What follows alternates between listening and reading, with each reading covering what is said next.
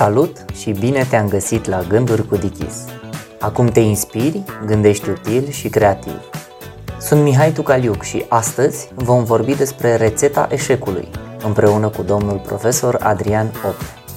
Despre eșec, pierdere, alegerea confortului în pofita sănătății mentale și alte dichisuri sunt doar câteva lucruri pe care le vom atinge în discuțiile de astăzi.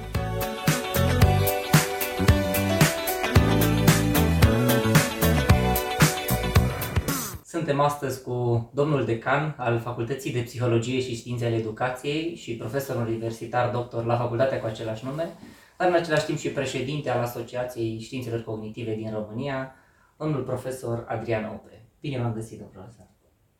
Bine v-am regăsit.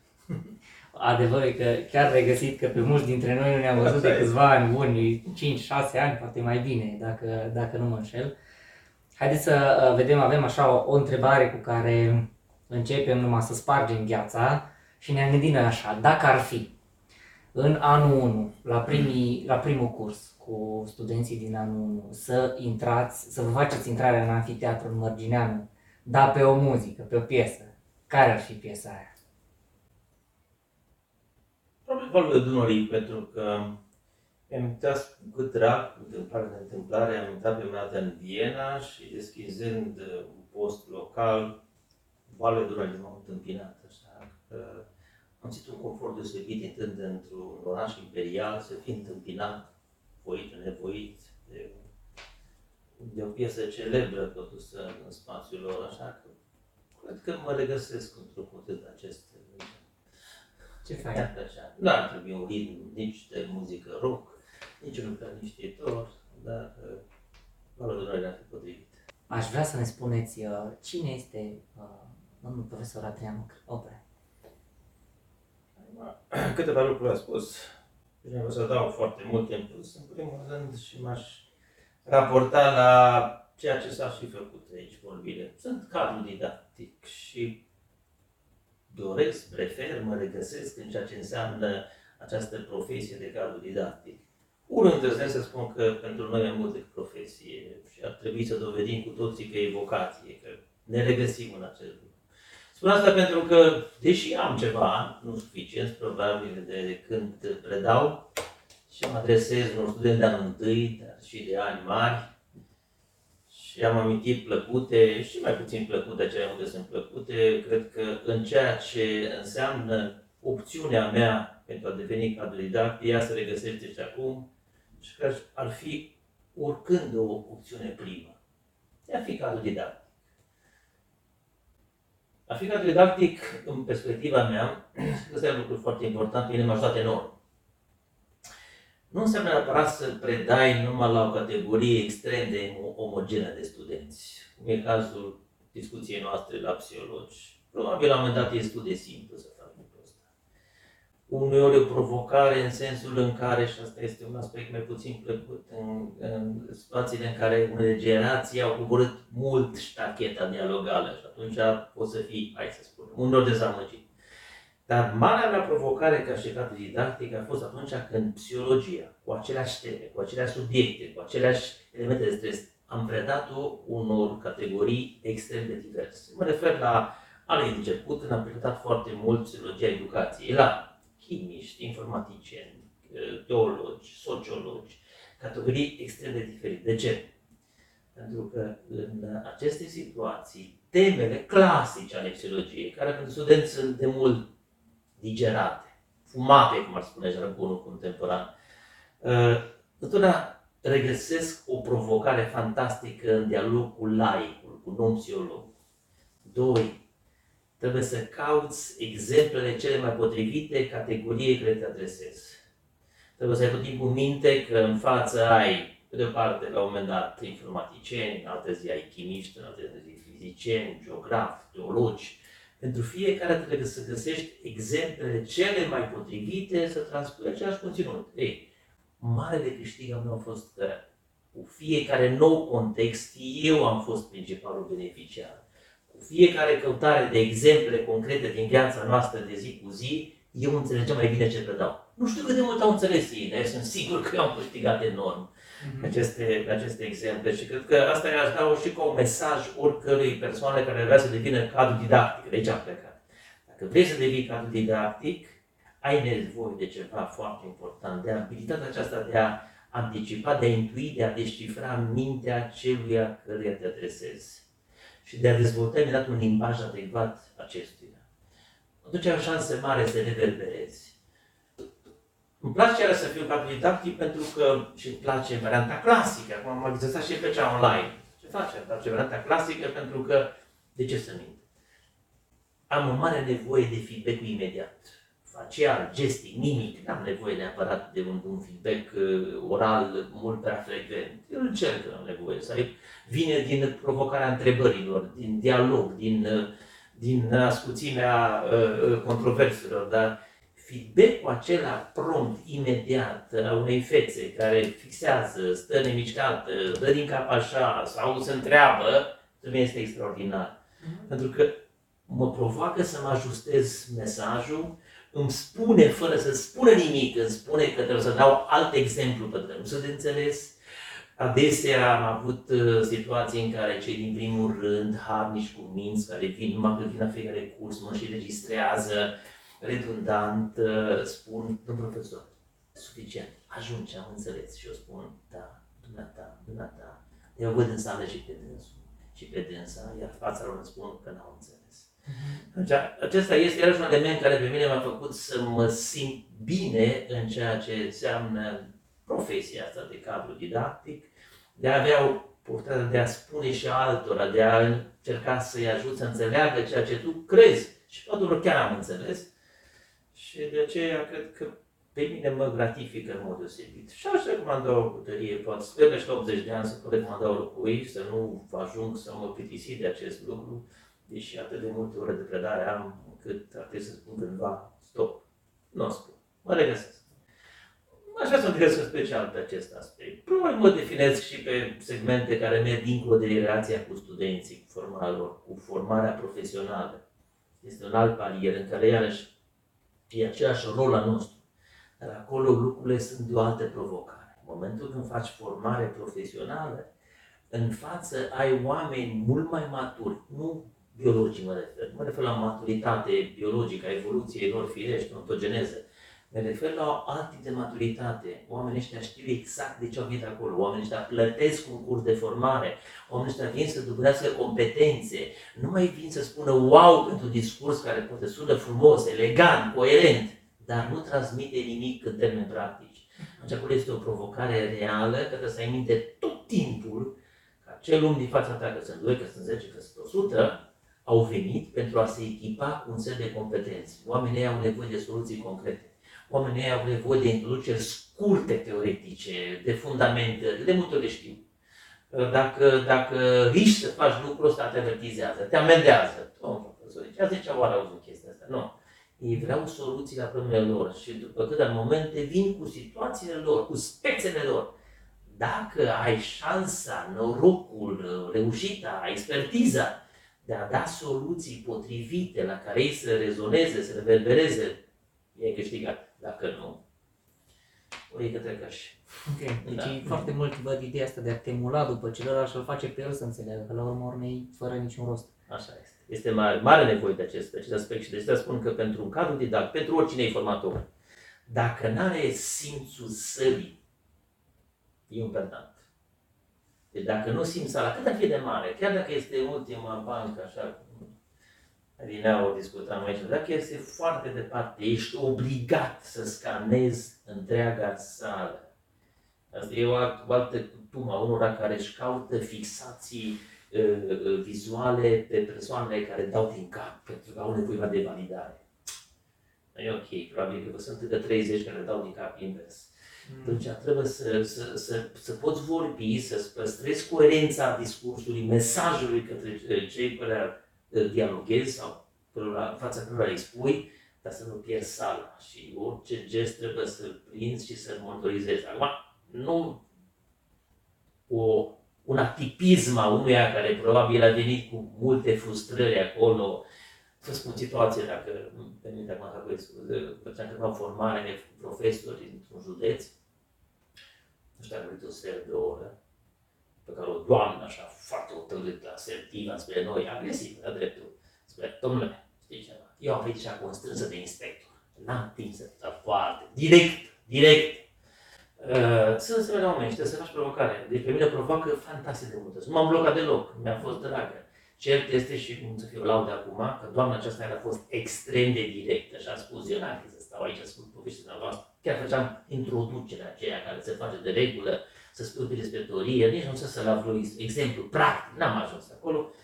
Doamna a spus că a fost constrânsă și ea recunoaște că n-a venit de, de, de, de, de, de auzi. Ei, în final s-a ridicat și domnule, mai convins. Vreau să plec, dar mai convins, domnule. Da, de asta pot să ratez. Dacă la cap, dacă mă rușinam, dacă începea să încerc scuze, să spun că noi cam atât știm și că n-am știut că iau alte expectanțe, ești pierdut.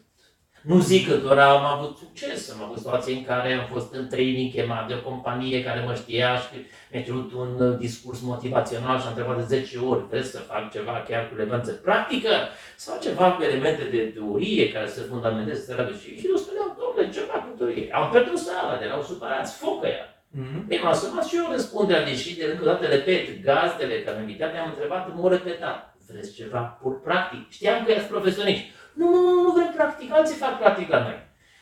Au fost în care lumea a fost dezamăgită. Și s-a văzut asta. Deci, uți, ei, am des din asta. Important este să nu te prind. După aceea ne facem, devenim cazul pentru colegii noștri. A, și cred că au destule cu Da, Așa e. da. Spuneți-mi, uh, spuneți-mi trei lucruri pe care le-ați învățat din profesia dumneavoastră și le aplicați în, uh, în viața de zi cu zi. Una cam atins aici, spun, dacă aș fi... Profesia mea are trei dimensiuni, să zic, principale. Una e cea de formare didactică, să spunem, în sensul larg, care am menționat-o. A doua e cea de cercetare, inerente ei și nu poți să fii cadru didactic universitar fără să faci cercetare, căci e o condiție, o condiție cheie. Și a treia e cea care ține de prestația mea, a noastră profesională, de consiliere, psihoterapie, elemente în care adevăr spun că de asemenea mă regăsesc. Dacă este eu pe didactic, locul care l-am spus alineaul, un pic îl accentez acum, am învățat că este extrem de important să descifrezi teoria minții celui din fața ta, în primul rând, cu asta începi. Dacă ai un grup care, dacă ai prima întâlnire, așa cum adineaul vorbeam aici, intrat la curs, dincolo de piesa care mă întâmpină, de, de zâmbete sincere sau ipocrite care te întâmpină, de uh, priviri scoditoare, de scalări din cap în picioare, de se întreabă, te-ai îmbrăcat, te-ai îmbrăcat cum se cuvine. Dincolo de asta mă întreb și eu ce am în față, nu în termenii prezenței fizice, numerice, ci a cunoștințelor lor și mai cu seama modul în care se raportează ei la ceea ce urmează să facem împreună. Eu încerc din prima întâlnire, prima întâlnire să aflu lucrul ăsta. Nu neapărat explicit, nu îi întreb așa, sondând, îi, îi scoditor. Dar asta este foarte important să, să înțeleg teoria minților. Și atunci, după ce o înțeleg, îmi adaptez discursul la acea categorie. Schimb categoria cu el la început. Este ca și în terapia axei 2, în care cu fiecare caz, de fapt, la început. De cercetare am ceva similar. Dacă cineva vine și se exprimă intenția să facă doctorat, pentru cum se spune, în zona de cercetare, eu încerc să aflu dacă apetitul lui, a ei, aprehensiunea lui, a ei, este spre cercetarea de laborator, îl văd ca un om care stă cu minte 20 de ore în laborator, trimis acasă cu forța, sau zona de teren. Foarte important. Și eu lucrez cu ambele categorii, dar de la început trebuie să aflu lucrul acesta. Care este zona în care el se regăsește, el ia confortabil, pentru a-l încadra în ceea ce înseamnă apoi colaborarea cu el. Tot o teoria minții asta este răsfânță în tipologia omului acum individual interesează omul insu, izolat, care, care asum să facem echipă. Dacă mergem în zona aceasta a, a consilierii psihologice, să spun, sau a coaching, în sensul larg, a suportului, ce dăm noi, să spunem, celor aflați în suferință sau celor care vor să se dezvolte personal. Ei, aici mi se pare foarte important ceea ce am sesizat, exact cum a fost întrebarea, ce am sesizat din experiența mea și mi ajută foarte mult în continuare, și anume că oamenii, care fie ei, că vin cu probleme serioase, apăsătoare, sau că vin doar pentru că vor să iasă din distribuția gaussiană din omul modal, adică să fie atipici, să se bună, să doresc să fie cât mai bine echipați, cu toți, în primul rând, au nevoie să fie ascultați. E foarte important lucrul ăsta. Uneori ceea ce facem noi în primele ședințe seamănă extrem de mult cu ce face vecina de peste uh, scară sau din fața uh, apartamentului meu care nu face altceva decât te ascultă. Pregătim ceva pentru soț, pentru familie, pentru copii. Te ascultă și te aprobă, te validează. Este ceea ce numim noi foarte pretențios ventilare emoțională. Da? Această descărcare este extraordinară. Sunt oameni care preferă să vină la ședință de consiliere nu pentru altceva, decât pentru a găsi un context, o persoană care să asculte, să fie dispus să ascult, ascultare activă, desigur, cu prezență, nu-ți faci altceva, nu notezi, nu trimiți mesaje în timp ce el verbalizează, ascultare activă și validare. Să nu uităm că mulți dintre cei care vin la noi bat la ușe și sunt în suferință psihică, spune apăsare sufletească, noi spune disconfort subiectiv. Nu contează eticheta, e același lucru. Ideea este că oamenii ăștia, în primul rând, vin că caută un context al descărcării. Probabil acasă nimeni nu le creează acest context. Uh-huh. În plan profesional, nimeni nu le dă această oportunitate. Probabil că au o jenă extraordinară de a spune ce trec. Poate consideră că sunt uh, atipici, nesănătoși, psihopați, pentru ceea ce de fapt noi știm că este firesc, că și ei și noi nu fac acel lucru. Ai învățat încă ceva din profesie, ca să adaug un lucru chiar dacă este al patrulea de legat de, de al element și care mă ajută mult iarăși în contextul ăsta.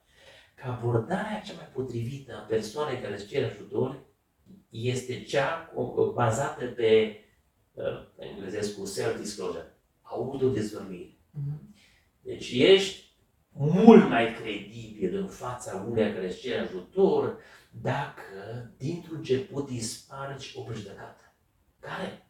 Cea conform cărea noi suntem extrem de controlați. Nu mai știi ce înseamnă anxietatea, furia, depresia. Și când le spargi această prejudecată, îi spui, domnule, dar și eu am anxietăți. Dar și eu trec prin perioade de depresie. Mm-hmm. Și eu am încercări. Și am momente de incontrolabilitate. Și omul se luminează, se încarcă. Dar atenție, aici poți să și riști. Nu mergi până la un nesfârșit am dat să spui, într-adevăr, și eu știu ce înseamnă să fii anxios, să fii deprimat, să te înfuri, să fii invidios. O diferență. Eu am învățat și trucuri, strategiile de a face imediat față acestor experiențe care le am exact ca până acá și știu ce înseamnă. Două câștiguri. Unu, îți dă seama că vorbește cu cineva care le poate înțelege. Cum ar vorbi el către mine să-mi spună dacă ar continua să funcționeze în baza prejudecății omul ăsta nu mai știe ce anxietatea, depresia, furia. Cum vă înțelege? Nu, tu îi spui că știi. Și că și tu ai avut tremur, și că tu ai avut sentimentul acela a păsării, și că ai avut nevoie de cineva să te ajute și atunci asta luminează. Doi, dacă adaug cealaltă, cealaltă componentă, înțelege că aveți unde trebuie. Unul care e empatic, îl înțelege și are soluții. Păi pe ce se bazează grupul alcoolici anonim? Dacă nu pe această credibilitate mm-hmm. a celui care, ca și mine, a trecut prin aceeași experiență, o știe dinăuntru, știe momentele când crede că le poate face față, le-a trăit pe propria piele. Ei, acela e credibil în termenii empatizării. Dar el vine cu setul ăla că omul ăsta este izbăvit de orice suferință, este atât de rezilient că nu mai se atinge de el uh, nicio suferință psihică, emoțională, greu vor fi credibil. Și asta mă din și ajută extrem de mult. Și asta și, deși sunt multe alte modele, strategii de a aborda clienții, eu recomand prioritar aceasta, autodezvăluire. Uh-huh. Nu, zic, nu cred că prinde la 100% din clienți. Sunt unii care îi simți că ar vrea să vină cineva care este extrem de controlat, poate sunt cei obsesiv compulsiv, care ar vrea să găsească un mediu extrem de controlat, de sigur, de prevedibil, de matematic. Dar în rest, majoritatea preferă asta. Da, dacă ar fi să le iau așa împreună uh, pe toate și încep de la, încerc să încep de la, de la prima, ar fi așa, în primul rând să încerc să descifrez uh, teoria minții a celuilalt ca să pot să-l înțeleg mai bine. Asta era uh, printre primele exact. mintele. După și care... să o fac eu înțeles pentru el mai bine, adică uh-huh. să intru în registrul lui, ca și cum la un radio tot caut tuning, nu se numește asta, tuning caut, caut potrivirea aia, la de mult făceam, voi ați prins cu, cu radio acela cu sfoară, te chinai să prinzi un post, acum cauți mori digital, caută programul singur, dar uh, așa ce face aici, tot te apropii, te apropii, te apropii până când, ok, rezonăm, simt că eu acum vorbesc și el zâmbește la, nu trebuie să nimic. Suntem în frecvență. Uh-huh. Asta este. Frecvența. Să, să intri în frecvența lui, să rezonezi. Ok. Uh, după care a doua, uh, al doilea lucru pe care l-aș lua uh, și l-am înțeles ar fi să-mi dau seama unde este confortabil o persoană cu care lucrez sau cu care, pe care o am alături ca să pot să o încadrez acolo unde e locul cel mai bun pentru a mă asigura că se află în locul potrivit. Al treilea lucru pe care, dacă bine mi-l aduc aminte, îi efectiv să fiu empatic și să-l ascult pe celălalt să-l ascult activ și uh, ultimul lucru uh, pe care, pe care l-ați uh, menționat și asta mi-a plăcut foarte, foarte mult, ideea de, uh, ideea la, de a fi nu neapărat că uh, vulnerabil, ci uh, poate de a mă umaniza și a, de a-l ajuta pe celălalt să își normalizeze el toate comportamentele, emoțiile, inclusiv cognițiile și așa mai departe. Prin exemplul meu, eu stând exact. de exemplul meu, adică punându-mă oarecum de partea lui. Uh-huh. Zice, ok, e de al meu. Dar și aici este un risc, se poate vine minte un film și îmi pare rău, nu aminte nici numele filmului, nici actorii, dar parcă văd acum secvențele în care așa erau, tema centrală era, era o ședință sau o serie de sesiuni de psihoterapie, de consiliere. Cert era faptul că la un moment dat, dat fiind, dat fiind numărul și severitatea problemelor terapeutului în raport cu ale clientului, se interșanjează rolurile. Deci până la finalul filmului, clientul devine terapeutul. Super de film, e frumos, așa de bine gândit, îmi pare distal în timp când am văzut. Trebuie să-l caut cândva pe net, mi-am uitat mai brusc în minte acum. Deci să vedem și pe niște limite, să fim mm-hmm. foarte atenți, că e posibil să ne interșanzăm complet. Deși uneori este extrem de important și pentru tine să ai beneficiul acesta al dialogului cu propriul, cu client. Am avut clienți care erau atât de echipați în termeni de cunoaștere, știau atât de paradigmele terapeutice, și că să știi totul, au cărți. Și ce mă scăpat? Pentru că n-au reușit să le pună în practică. Uh-huh. Să nu uităm că mulți vin la noi care au soluții extraordinare, dar nu le pun corect în practică. Au nevoie de cineva care să le valideze din tehnicile 10 care le-au găsit, două țelpute matale, le validez, îi dau temă de casă, verifică, merge, ok, de ce au venit aici? Nu are încrederea aceea, e dependent de cineva care validează extern. Și sunt oameni ăștia foarte mulți, extrem de rafinați, am spus unor studenți, aveți grijă, puteți găsi clienți mult mai citiți, mai educați decât voi. Să nu clacați în fața lor, să mm-hmm. ții frâiele atunci. Am avut clienți extrem de, de, de citiți. Mi-a pus pe ceva, uh, simt asta și o să o les, pot să nu spun că nu mă recomand să fii uh, într-o abordare de tip self-disclosure sau de autodezvăluire Trebuie să, să, să recunoaștem cât de mult învățăm și noi din aceste uh, contexte în care ne scufundăm cu, cu studenții și atunci nu trebuie să fii ipocrit să uh, încerci să convingi studentul că tu ai trecut toate etapele și nu mai ai ce să înveți. Nu, învățăm enorm din contextele astea formative și trebuie să, să recunoaștem public. Eu de aceea de multe ori, atenție, fac la master și nu dintre voi știți lucrul acesta, Uh, am dat o pondere mai mare întâlnirilor în care eu sunt în bancă cu ceilalți colegi și dau credit complet unui grup care spun tema asta o devorez, caut tot ce găsesc dorul pe ea. Eu chiar cred că poți găsi mai mult decât aș putea eu singur în două luni să aduc la zi literatura și să mă convingi, pe atât, să mă convingi că eu pot deveni oricând cursant. Eu am fost asta în America în anii 90 și atunci am șocat în sensul pozitiv mi-a trebuit o lună și ceva să-mi dau seama în grupul care mergeam, că am mers după ce a început uh, semestrul, m-am înscris la un curs de master care era, de fapt, combinat cu școală naturală. Eram cu cercetare acolo, dar zis să nu pierd timpul. Nu mi-a dat seama cine e cadrul didactic. Atât de bine jucau rolurile ăsta din grup, că pe rând spuneau temele și până am întrebat cineva, domnule, dar cine e cadrul didactic aici? Bine, așa mai tânăr, atât de bine se disimulase în grupul ăla, în care fiecare venea cu contribuții fantastice și avea impresia că toți sunt formatori. Ei erau cursanți, dar bine mhm. echipați. De, de acolo am luat ideea aceasta de a, de a credita pe cel care noi credem doar beneficiar. Nu e adevărat. Și noi suntem beneficiari să recunoaștem lucrul ăsta. Ne avem mare nevoie de a recunoaște lucrul ăsta. Dacă tot povesteam despre învățat, uh, o, o altă întrebare pe care am așa pregătită pentru dumneavoastră, de multe ori avem tendința și oamenii vin de foarte multe ori la noi, uh, la psihologi, uh, pentru idei sau pentru sfaturi.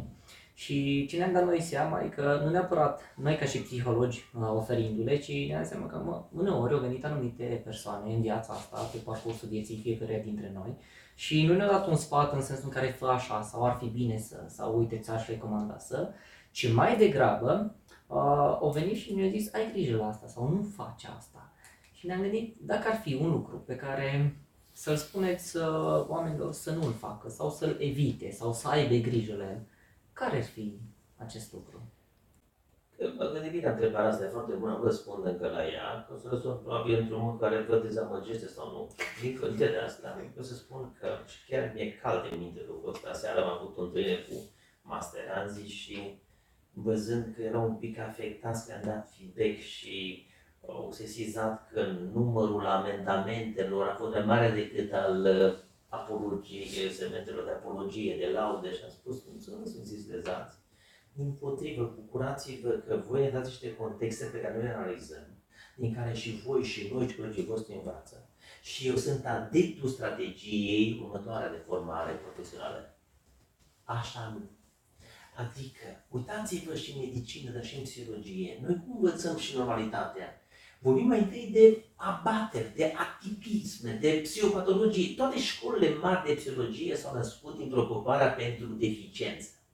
Nici Freud, nici Rogers, nici Maslow, nimeni din ăștia mari care au făcut primele teorii științifice privind psihicul, ma personalitatea, nu și-au propus asta, să spună o teorie ce înseamnă uh, psihologia normalității, ce înseamnă uh, psihologia personalității.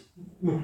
Ei au fost preocupați de a ajuta pe cel în suferință, a plecat de la, de la deficit. Înveți mult mai mult din situațiile în care facem erori. Uh-huh. Și atunci spunem, uite, o vezi, o ții minte, așa să faci. Deci, spun asta și voi spune, răspund la întrebare, că n-am întrebarea.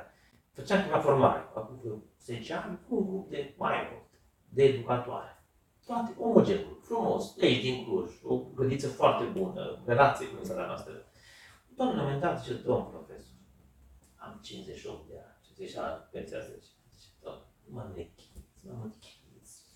M-a trimis inspectoarea și m-a zis, mă trimis inspectoarea să faci o formare, dar uitați la mine, mai am eu poftă acum să învăț, predam asta cu RBT, aplicat în educație, modelul ABC de seama săracă femeie, numai asta nu lipsea, ei se spun ABC, întrebarea, tipul, stilul socratic, ce? Dar simpatică, dar insistam, era un de ce? Pentru că ne-am dat ce? Între sesiunile de formare, ne-a spus, luați secvența asta din programul nostru de formare, la programul acela servit. Luai vesca terapeutică, luai activitatea, aplicați la grădință, notați, consemnați, veniți, ne aduceți dovezile, discutăm aici și vă spun ce e bine, ce e rău, ce trebuie optimizat. Domnule, nu fac așa ceva. Zice, mai ales, nu mă pune să înțeleg acum să teoria dumneavoastră. Eu spus de întâi, vă spun teoria din spatele instrumentului, vă explic și apoi dumneavoastră o puneți în practic. Asta am supărase pe ea, că o puneam să înveți, zice, la câtă experiență am eu. Chiar nu aveți încredere în mine că pot să aplic, nu zic eu, tâmpenia asta de program. Zic, Doamne, să facem o înțelegere. Ei mă pun asta. Zic, vă las. Nu mai spun absolut nimic ca să stați să ascultați teoria mea din spatele instrumentului și modul cum se aplică, practic. Nu. Vă las să aplicați schitul. Cum veți dumneavoastră? Cu o condiție. Care? Să nu filmăm. Oh, foarte Și să ne dați material didactic. Adică, Bine, nu mers, doamna, sunt pregătit, simpatică și-a făcut ca unele chestii drăguțe, că atunci de la ea și-a afișul la mare cu self-kit, cu piticul, ea și-a făcut. Deci, de amintea ei cum știa să facă vremea clasică. O început să țină Ei, mă duc aminte secvența cu amplicit. Desigur, erori enorme. Pentru că ea nu era consistentă cu modelul ăsta, gândul care generează relația AC, care știm noi, adică evenimentul care cauzează. Deci era evident din seria așa, nu? Și am și spus, am luat CD și am scris pe el mare așa, nu? Zic, doamne, de acum încolo îl folosi didactic vorbind, în categoria secvențelor mhm. formative, cu mostre, așa, nu. Ce spune? Să nu fie ipocriți. Oricăr Că e student, că este profesionist, că este uh, orice ar fi orice profesie. Adică, să nu sună acum foarte filozof și pompos. Uh, să fie ipocrit, să nu fie fățarnic la ce mă refer? Că sună iar așa ca un mesaj din asta, ca și un clișeu. trebuie să recunoaștem că marea noastră majoritate avem o ipocrizie exersată. Adică vrem neapărat să câștigăm maxim din relația cu ceilalți. Cu fiecare persoană care te întâlnești, vrei să câștigi, dacă, și dacă e numai să, să câștigi atenția ei, să te placă, nu contează, să te aleagă dintr-o serie de nu știu câți pretendenți, profesional sau romantic, nu contează. Cert este că profesia noastră este de a juca un rol. Cert este, apropo teoria minții, că încercăm să îl pe celălalt dacă îi place persoana care e harnică sau pecută, care e pedantă sau uh, prășteată. Adică, uh-huh. și atunci ești ipocrit. Pentru că tu faci un efort foarte mare să joci un rol. Dar nu juca un rol. Vei juca multiple roluri. Azi mă întâlnesc Popescu pentru un scop la 10. La 11 am întâlnire cu Ionescu pe alt scop, în alt context. Probabil este el echivalentul meu profesional probabil este superior mie, poate este inferior mie. Joc multiple roluri. De ce să fii ipocrit? Nu contest că pe termen scurt câștigi. Ai câștigat pe ăla, deci, ah, ce lipaci sunt, ce abilități, ce social skills am, ce abilități sociale. De ce nu să fie? Este extrem de interesant. Mm-hmm. Jucând multiple roluri, consumul nostru este extraordinar. Să nu uităm că absolut știm că majoritatea situațiilor în care noi performăm, suntem experți, se bazează pe strategii rutinate, exersate, automatizate. Uh-huh. Ce înseamnă asta? Consum energetic minimal. Nu zero, că mori. Consum energetic minimal. Tot ce înseamnă exemple de mine de mai înainte, înseamnă un efort extraordinar. Gândește-te că lucrezi într-o profesie care trăiești cu zeci de oameni. Încearcă să joci zeci de roluri. Pe ești epuizat ești perdant. La un moment dat ajungi acasă și ai vrea să joci propriul rol. Nu-ți mai iese. Așa se spune românește. Mm-hmm. Nu-ți mai iese. De asta spun, mesajul meu este oricăruia, că e tânăr, că e vârstnic, că e și cer scuze dacă mesajul merge către oameni mai în vârstă decât mine, eu cred că mesajul e același. Să evite, dacă până am evitat, să evite ipopezia, fățănicia, teatru. Da? Mm-hmm. Pentru că pe termen lung este perdant, asta este epuizant, asta înseamnă burnout de fapt. Și asta este o cauză principală. Asta este sfatul meu. Evitați ipocrizia. Nu e atât de dificil, oare, o zic așa, pentru, mai ales în ziua de astăzi în care avem atât de multe roluri sociale și suntem forțați să preluăm tot mai multe roluri sociale, fie că vrem, fie că nu, dacă le luăm sau nu și ne le asumăm sau nu, e altă poveste. Dar nu e atât de dificil să reușești să-ți pui amprenta sau să-ți păstrezi autenticitatea propria sau a sinelui tău în fiecare rol pe care îl joci. Sau mai bine să-ți alegi rolurile pe care le joci. Cu cap, pentru că ne place sau nu să... Mă duc un pic la psihologia socială da. și, și, și bă, mai, mai aproape de, bă, de, de zona de care sunt interesat și mă uit că suntem oricum am fi construiți din rolurile sociale pe care le jucăm în fiecare zi. Da, și într-o zi să dai jos totul. Ce rămână? Unde e eul? Exact. Eu mă întreb care este eul meu atunci. Da? Uri Nicer mai toată viața a fost preocupat de, totul ce înainte, de cercetarea de laborator riguroasă, matematizată, de chinezismul meseriei noastre, să spun așa într-o expresie mai poporană, neapărat academică. Spre finele vieții, ca mulți alții, s-a întors spre ecologic. Studiat tipurile de eu. Avem cele cinci tipuri de eu, n-ai să știți, eu semantic, eu conceptual, eu privat, eu intim. E adevărat, trebuie să ținem seama aceste lucruri, că avem, avem totdeauna un eu public, social, dar măcar să fie același social. Uh-huh. Avem un eu privat, care înseamnă eul în zona ta de proximitate, evidentă, familia sau cel mult prietenii foarte, așa, close, foarte, foarte apropiați. Avem și un eu intim, care nu al nostru nici al copilului meu, nici a soției mele, nici eu și Dumnezeu, da? Deci noi avem asta. E sănătos Dar eu mă refer la situațiile în care mai cu seamă eul social e multiplicat. Okay. Și pentru fiecare trebuie să pun în priză alt. Plac, plac, plac. Adică trebuie să încar, să încar, să încar. Mm-hmm. Ei, nu mai am de unde epuizarea este foarte mare. Mă revine întrebarea, e foarte bună. Aici vreau să torc invers. Eu ce aș spune să nu facă, acum ce aș spune să facă. Și este chiar oglindirea acesta, dacă spun să nu fie ipocrit, ceea ce aș spune să facă este să fie el, ea însăși, mm-hmm. însuși. Deci e foarte important. Deci, domnule, iar, iar un clișeu, am ce mesaj extraordinar. Nu, nu, eu îl accentuez. chiar dacă e cliceu, uh, cred că mulți de noi spunem asta.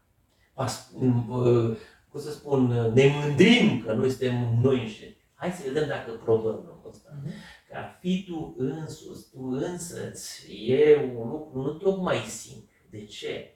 Că înseamnă o acceptare onestă, nefățarnică a ta cu suiștiul și gândirile tale. Să te accepti chiar dacă ai fost ultimele săptămâni lamentabil. Meriți o propriu public și totuși te accepti. Repet, pe tine ca persoană, nu ceea ce ai făcut. Asta este și lucru care noi știm bine în psihologie. E o, e o abilitate fantastică să decelezi între a accepta pe tine ca ființă umană asemenea celorlalți și asemenea, știu eu, creatorului tău, să te accepti, dar să blamezi cu aceeași tărie vreo te accepti ceea ce nu este conform normelor, valorilor, în axiologia ta, celorlalți. Asta e un lucru important. Și poate că te accepti, dacă faci lucrul ăsta și îl faci sincer, mai întâi ca un exercițiu și apoi devine o rutină și ajungi să crezi în faptul ăsta, atunci nu faci niciun efort. Te manifesti cât mai natural și eu garantez că oricare ar fi interlocutorul tău, care are diferite expectanțe vis-a-vis de tine și care probabil în prime minute nu-l vei încânta, că n-ai început să-l lau, să spui de unde știi de dânsul, de dânsa, cum faci de obicei, mm-hmm. fai de mine, cum directul ăsta, spui al Dumnezeu, îmi spune unul, extraordinar, ce om, domne, ce familie. De acum gândesc, asta în faci și Caragiană, dar asta e realitatea. Ei, dacă nu faci asta la început, probabil nu câștigi, dar după minute când vede că e sincer, ești autentic și mai faci și sesiuni de, cum spuneam, autodezvăluire, uh-huh. câștigi orice. Garantez asta. Poți să, uh, poți să și critici pe celălalt dacă vede această sinceritate în tine. La asta mă refer eu. Deci mesajul meu pozitiv este fiți să fim, nu fiți, să fim noi înșine, fără frică. Ne temem de asta, știu, ce mai mulți ne temem. Ne temem pentru că dacă etalăm în fața celor ne temem că avem o inițială reacții romantice. Pe vreau să o câștig pe domnișoara respectivă, trebuie să fii foarte atent, oare ce mi-ar place? Să nu scape cumva. Probabil este tocmai dimensiunea mea definitorie. Uh-huh. Uh-huh. Și de, nu, mai bine să o știe. Știți că și celălalt mai bine dezvoltă un coping la tine, spunem, adică o strategie de adaptare, de ajustare, decât să nu te știe. Hai să dau un exemplu, tot din zona noastră, să, să fie pe înțelesul și al nostru și al altor persoane. Păi noi, când ne ocupăm de cineva care are insuficiență psihică, dacă neglijăm că el vine dintr-un mediu social unde el interacționează cu alții și în contextul sesiunii noastre de reeducarea clientului, nu iau în calcul și mediul lui unde vine, e bai. Mm-hmm. Pentru că dacă ar fi ceva cu axa 2, cu de personalitate, e clar că vine la mine nu ca vrut el, sau dus alții, sau care ceva pe axa 1, adică supără de anxietate, furie, asta înseamnă, da, temerile astea sau presiuni. Bun. Eu trebuie să știu ceva. Omul ăsta, dacă are tulburare de personalitate, principala problema nu este de relaționare. E deficitar. Eu îl învăț chipurile, strategii eficiente de relaționare cu ceilalți. Și iau în calcul că el se întoarce acasă pe o vreme și îi întâlnesc un alt om. Chiar dacă i-a deranjat modul în care se raporta la ei, au învățat cum să se raporteze să facă față. Era epuizant pentru ei, că de-aia au zis, domnule, ia alma tale, cu de el. Dar acum sunt blocați. Că n-au ce? Strategii pentru noul tip de relaționare. Ce înseamnă asta? În timp ce îl reeduc pe el, mă ocup și de aparținător. Adică din când în când vin și din familie și spun, fii atent ce le învăț acum. Fii mhm. atent cum reacționez la acest aspect. Adică n-am făcut mare lucru. Îi pot precipita disfuncția. Îl iau de gât până acasă. Domnule, zice, mai bine, revineți mă, revinoți. Exact. Pentru că poate era mai bun înainte. De ce? Ai aveau să... rutina lor. Că exact, corect. Aveau rutine pentru aia. Așa e. Și atunci trebuie să fim foarte atenți. Așa, iarăși un truc, apropo, dintr-o fețe ce înveți. Nu ne înveți mai de frici. Când vine și domnule, ce ai făcut? Ce ai făcut cu fică mea, Ce ai făcut cu soția? N-am făcut nimic, vreau să fac sănătoasă. Nu e adevărat. Nu o cunosc. Da? O cunoștea în ipoza de aceea supărătoare, dar predictibilă. Uh-huh. Predictibilă, da? Și astea, astea sunt lucruri care cred că, că sunt foarte, foarte importante. De aceea spun să fim noi înșine, autentici, avem de câștigat și în planul relațiilor proxime, și familiale, și colegiale, dar și profesionale. Chiar dacă aparent la început suntem perdanți.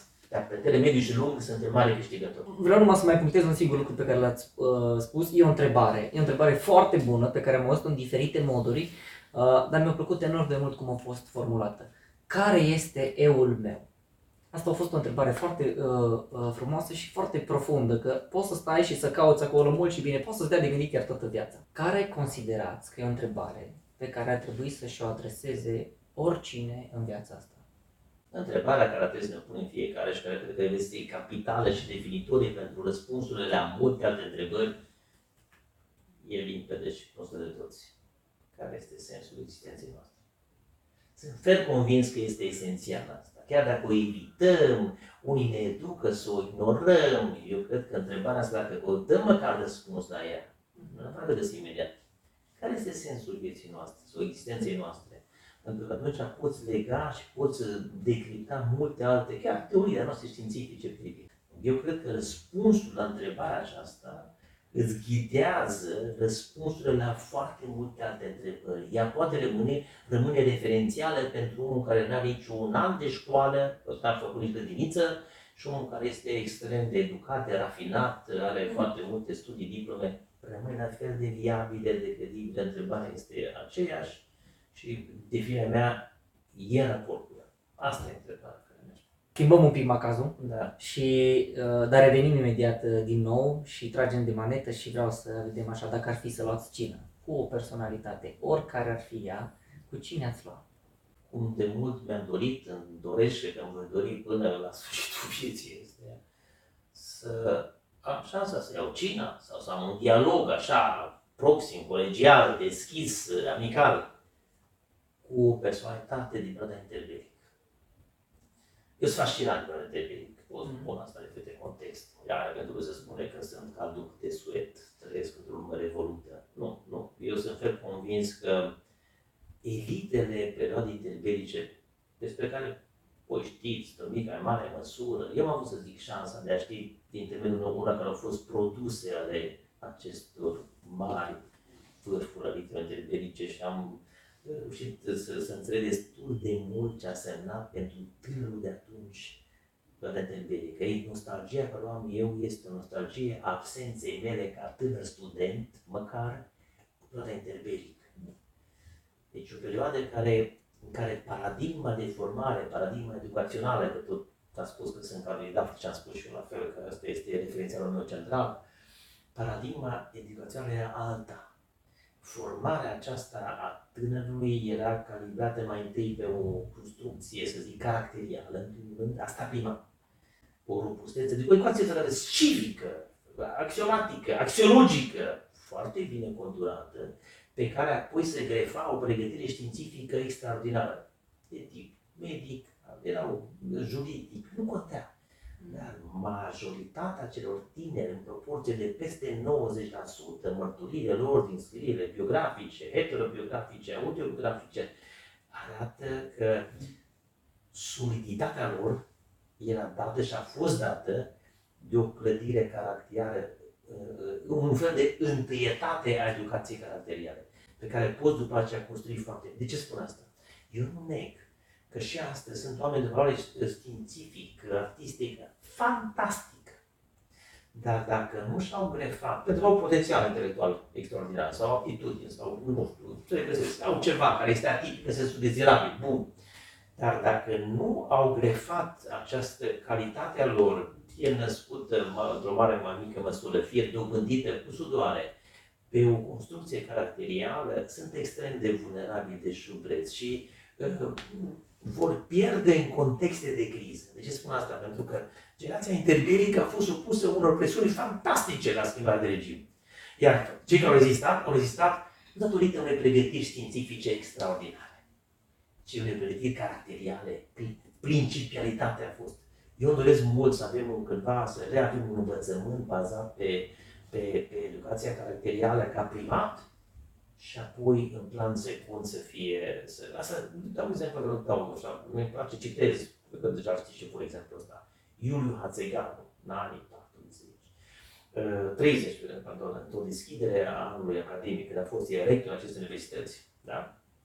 la vremea respectivă, de numire, uh, în discursul tău de, de, de început, așa spunea, noi aici, în Alma Mater, a noastră, clădim mai întâi caracter și apoi oameni de știință și oameni de profesie.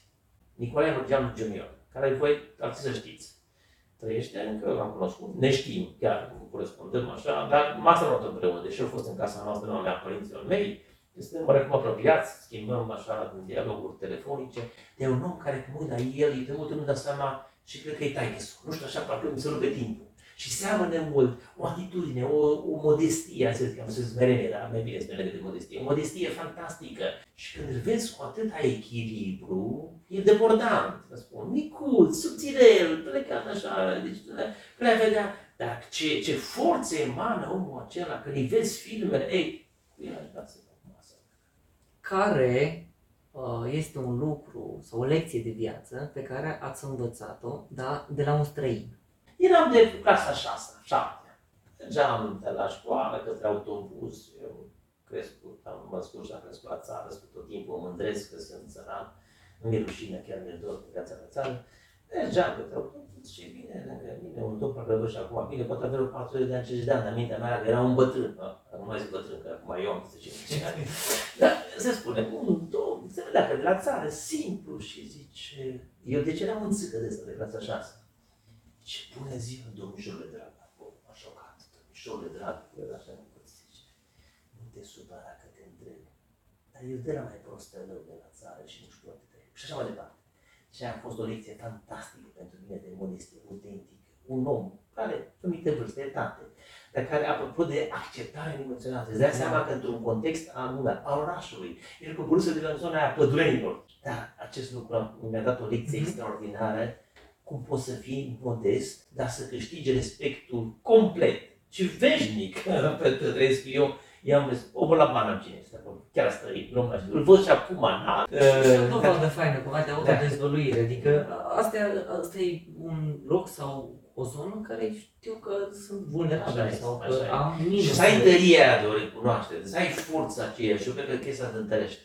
Că este aia pe tine mhm. cel care recunoști momentul ăla de inabilitate, de necunoaștere. Exact așa cum e oraș mare, nu te supăra cu că... Și aia e întrebat, nu, nu ce să spui, domnule, prostă rău.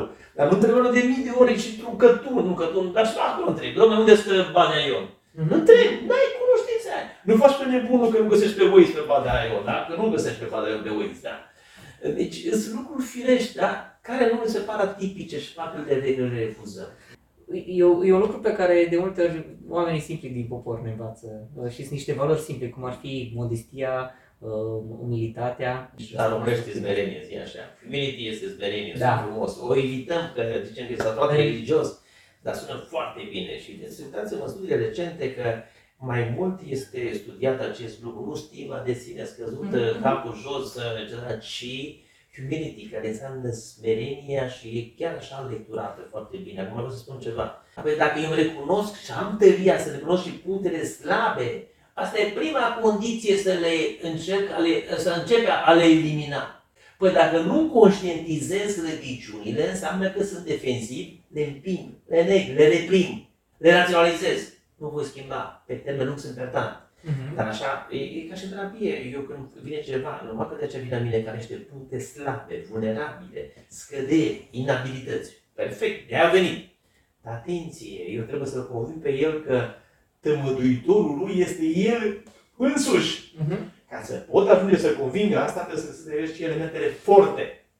Și atunci aici invers. El vine să spună, să plângă, lamentații-o, lamentațiile clientului, eu îl ajut să identifice punctele tari, el e surprins un pic, dar ne dă seama că e important pentru că pe baza punctelor tari lucrează el însuși asupra celor slabe. Uh-huh. Aici e partea cealaltă. Omul este conștient de punctele tari, atunci are tăria să se uite cu ochi critic și la punctele vulnerabile. De ce? Că vrea să le ridice. Și atunci ăla e lider adevărat. Dacă nu e perdant. Uh-huh. Dacă nu e perdant.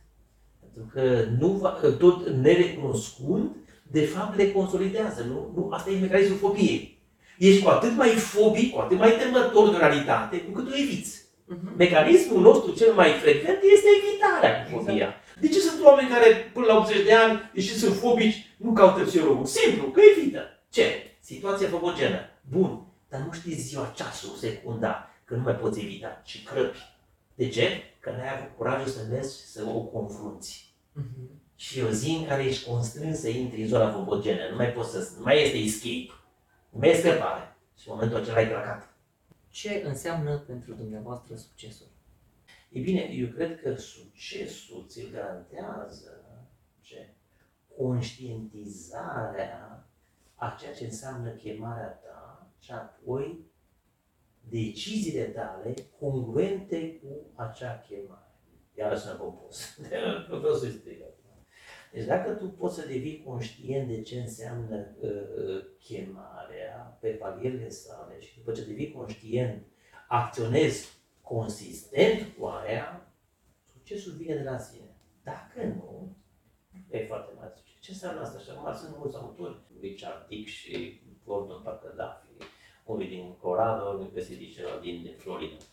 Doi americani care lansează un model acesta al, al, al calling-ului, al, al, hai să zic mai că numește, în tuturor, al chemării vocaționale, în care spune el această, această chemare uh, vocaționale are două componente esențiale.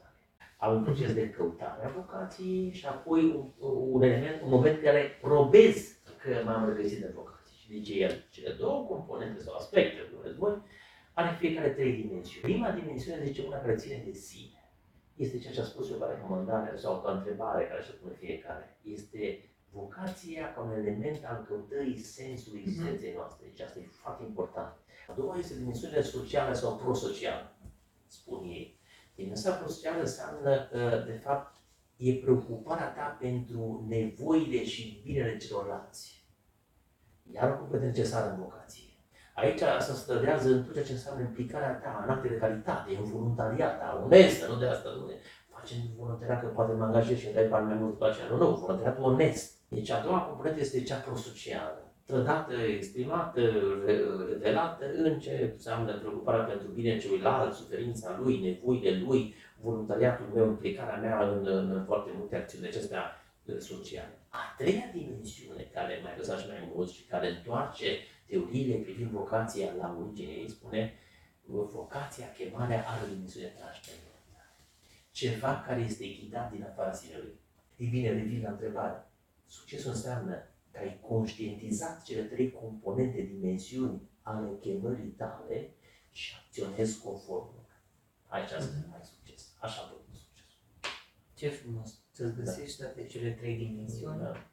Și să le validezi. Să le validezi pe ceea ce faci. Adică să fii conștient cu tine cu ceea ce faci, ceea ce faci, să, adică să nu creezi disonanța aceea între, mm-hmm. apropo de eu care e eu meu, întrebarea înainte, da? disonanță între un eu și un eu alternativ. Care e eu meu la care eu sunt consistent? Cum spunea și Rogers, consistența sinelui.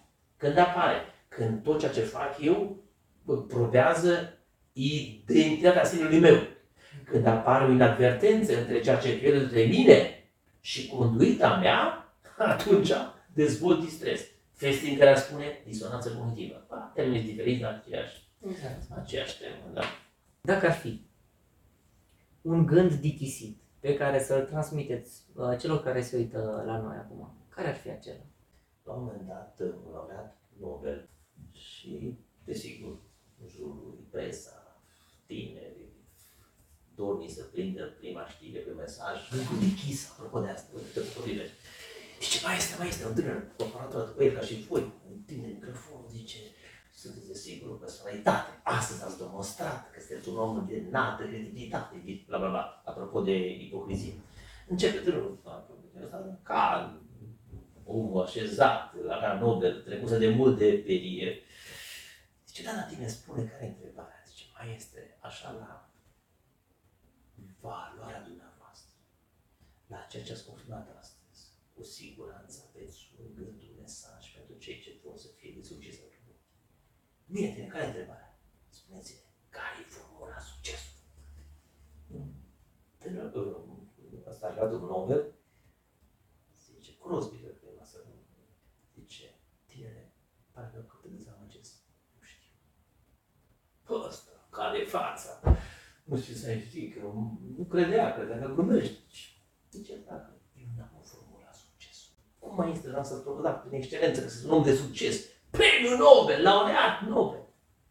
Dragul meu, te dezamăgesc, eu n-am, spune eu, un gând dichisit, o formula succesului. Ăsta adună scurde și vocile Așa mă râd, credea că are știrea zilei, cu ea cald, e mic, tot dă șeful în sus pe o ierarhie. Când se plece, plec așa de, de zice, tine nu plecă, stai. Da, da, da, mai este. Zice, și eu nu știu care e formula succesului. Da, știu care e formula eșecului. Asta de plec de iară, desface natura, cu microfonul, acum, ideea care spune el, eu am discutat mai înainte, dar e poveste povești acum. Și zice, care mai este, care mai este? Zice, formula eșecului, dragul meu, este să încerci să-mi placi tuturor. Carata de eșec. Exact ce spuneam eu înainte.